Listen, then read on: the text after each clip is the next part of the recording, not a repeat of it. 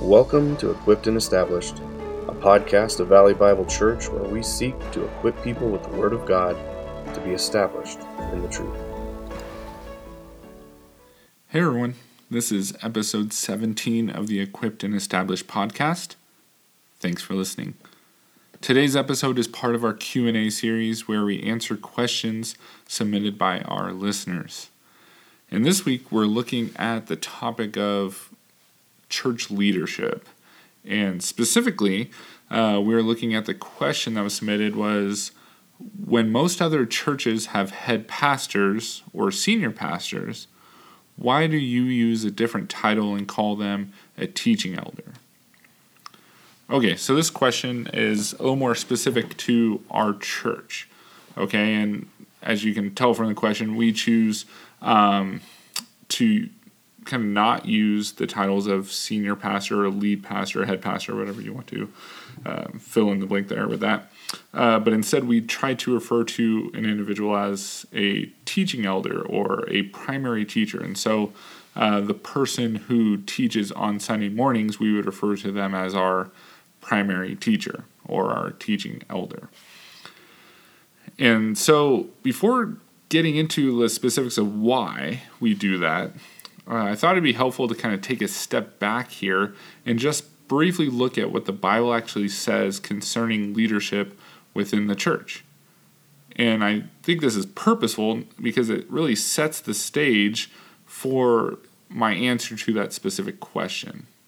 Okay? So I think as we kind of go through the scriptures, as we go through the New Testament specifically to talk about uh, leadership in the church, I think hopefully you'll start to see kind of why we do what we do and why we refer to this person maybe a little differently than how other churches tend to uh, view this individual or uh, uh, reference or call this individual. Okay.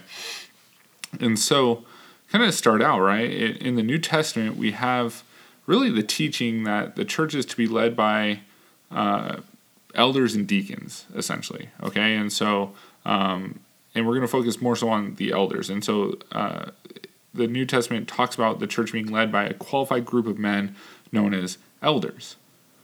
Some churches uh, still around hold to what we would call a congregational rule, which is essentially like the congregation itself, right? Like all the people in the church, um, they are the ultimate authority. Okay, so they kind of vote on things or all that as a congregation and make those decisions as a congregation. However, um, first off, we don't really see that in Scripture, okay? Um, but then, secondly, uh, I think that's that kind of practically is hard to reconcile with passages like, say, for example, like Hebrews thirteen seventeen, uh, which instructs the congregation to submit to their leaders. And so, if the congregation is the ultimate authority, then how are you to also at the same time submit to your leaders?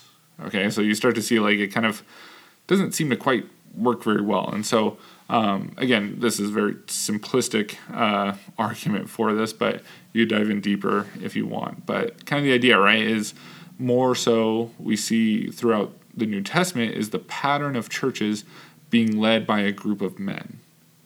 Okay, which some passages identify as elders or uses the terms like overseers sometimes, or even pastors or leaders, kind of that. Okay, but they're all kind of referring to that same group of group of men, which we would call like the elders. And so, um, as we go through, and we'll go through some examples here of what we that we see this is the case. But if you you'll kind of catch if you're paying attention here is that as we go through this pattern of the church in the New Testament, we see this also emphasis on this being a group of men, not an individual person or an individual pastor. Okay, so for example, let's look at some passages. So Acts 14 23. So at the end of Paul's first missionary journey, that passage says, And when they had appointed elders, notice the plural there, elders, for them in every church, that's a singular, okay, church, with prayer and fasting, they committed them to the Lord in whom they had believed. Okay, so you have Paul there um, appointing elders in every church. Okay, so the plural elders in every church singular. Okay. You also have that kind of same construct in James 5:14. James instructs those who are sick to call for the elders, plural, of the church, singular. Okay, so he instructs these people call the elders of the church. And you see in Acts 20, Paul calls for the elders of the church in Ephesus, he meets with them. Philippians 1 1, Paul greets the overseers and the deacons, again in the plural. And even in Titus 1 5, you have Paul instructing Titus that he kind of left him in Crete to put in order what remained. And that involved appointing elders. Okay, so part of that bringing order to a church was to have elders, again, in the plural. And then you even have like Peter in 1 Peter 5 talking about he's exhorting the elders. Okay, so again, in the plural.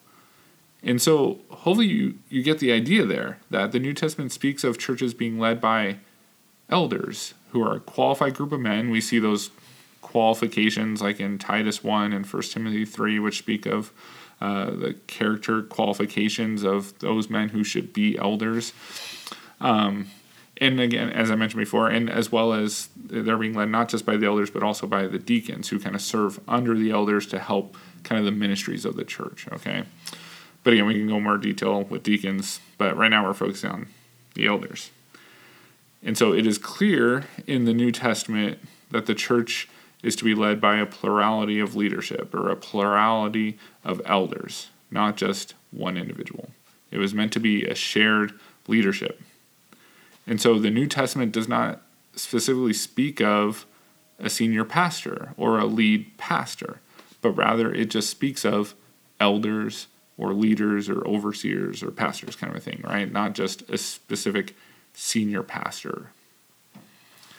And so this kind of informs, going back to the initial question, then, this kind of informs how we view like this individual that teaches the Sunday morning services primarily.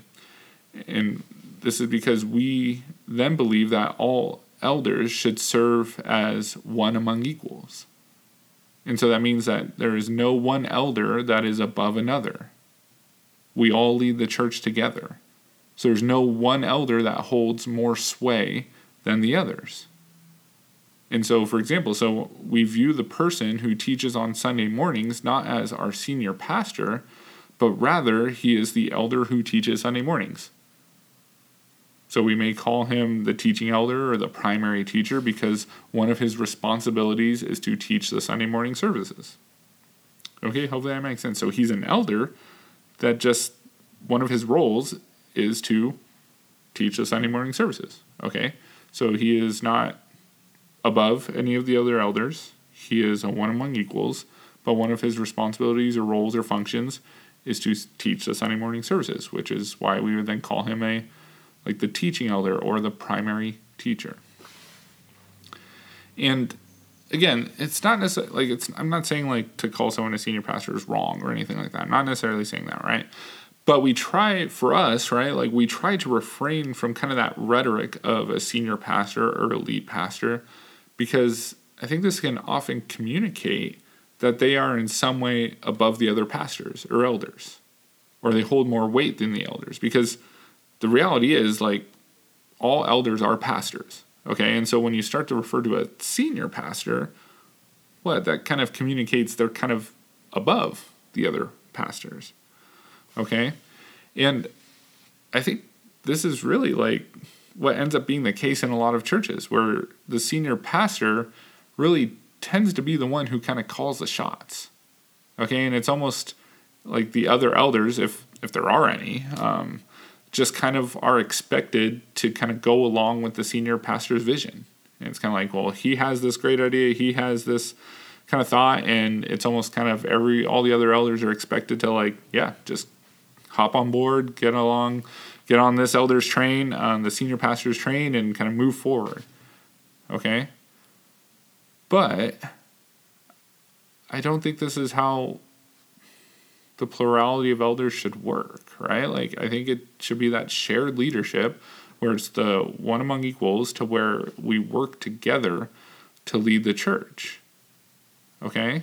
because we should understand that, like I mentioned before, that all elders are, in a biblical sense, pastors of the church. And they share that leadership equally.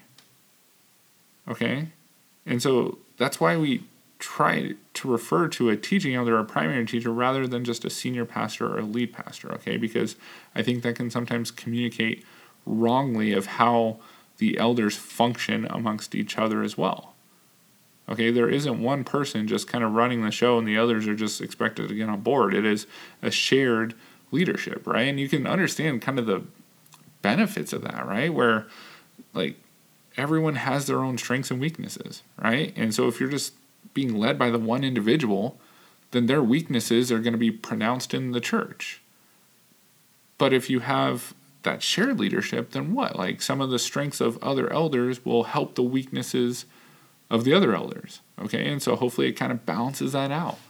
Okay, so you can start to see why that's so important, that's necessary um, for a church as well. And I think it's healthy for a church uh, to be led by a qualified group of elders, okay, that share that leadership equally, not just uh, like a senior pastor who kind of runs everything and lets, and then with the expectation that everyone needs to follow what they want, okay.